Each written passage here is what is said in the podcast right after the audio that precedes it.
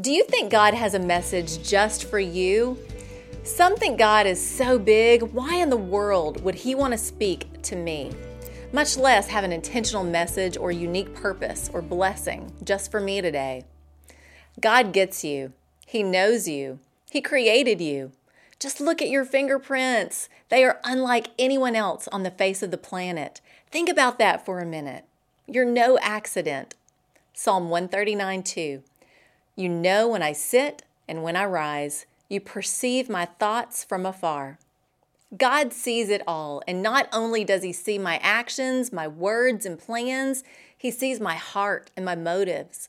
He hears my inner conversation with myself, those inside voices that I sometimes listen to over His. Even though I believe truth, there are still times I feel invisible, and the only significance I have comes from your approval or your attention. I'm a recovering people pleaser. I used to want so bad for you to see me and affirm me, but that leaves me empty every time.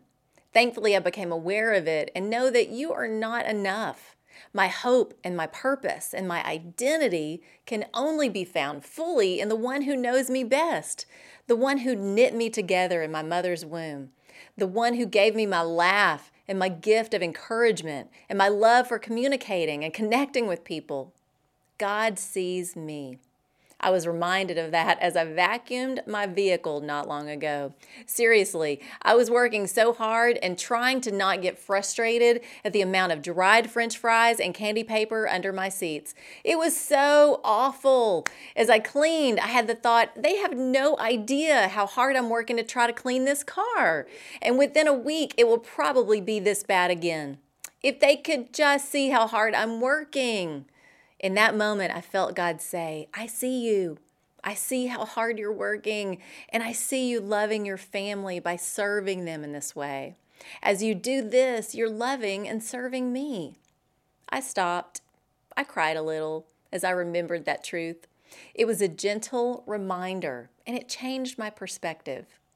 God has met people all throughout history, right where they were, beginning in the garden, and He still does today.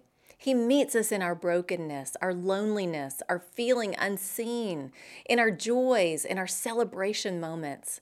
He meets us in ways that we will hear His voice, feel His love, and understand more of our unique design. Ephesians two ten. For we are God's handiwork, created in Christ Jesus to do good works, which God prepared in advance for us to do. The word handiwork here is the Greek word poema, the root of the English word poem. A poem has rhythm, deep meaning, and intentional design that when read stirs our emotions because of its beauty. You are God's poema, a masterpiece created for a purpose. That's the truth. God sees you. He loves you. Watch for ways He shows you today. Maybe through a smile, a connection with a friend, or hearing the right song at the right time. And know it's just for you. I'm Lori Klein.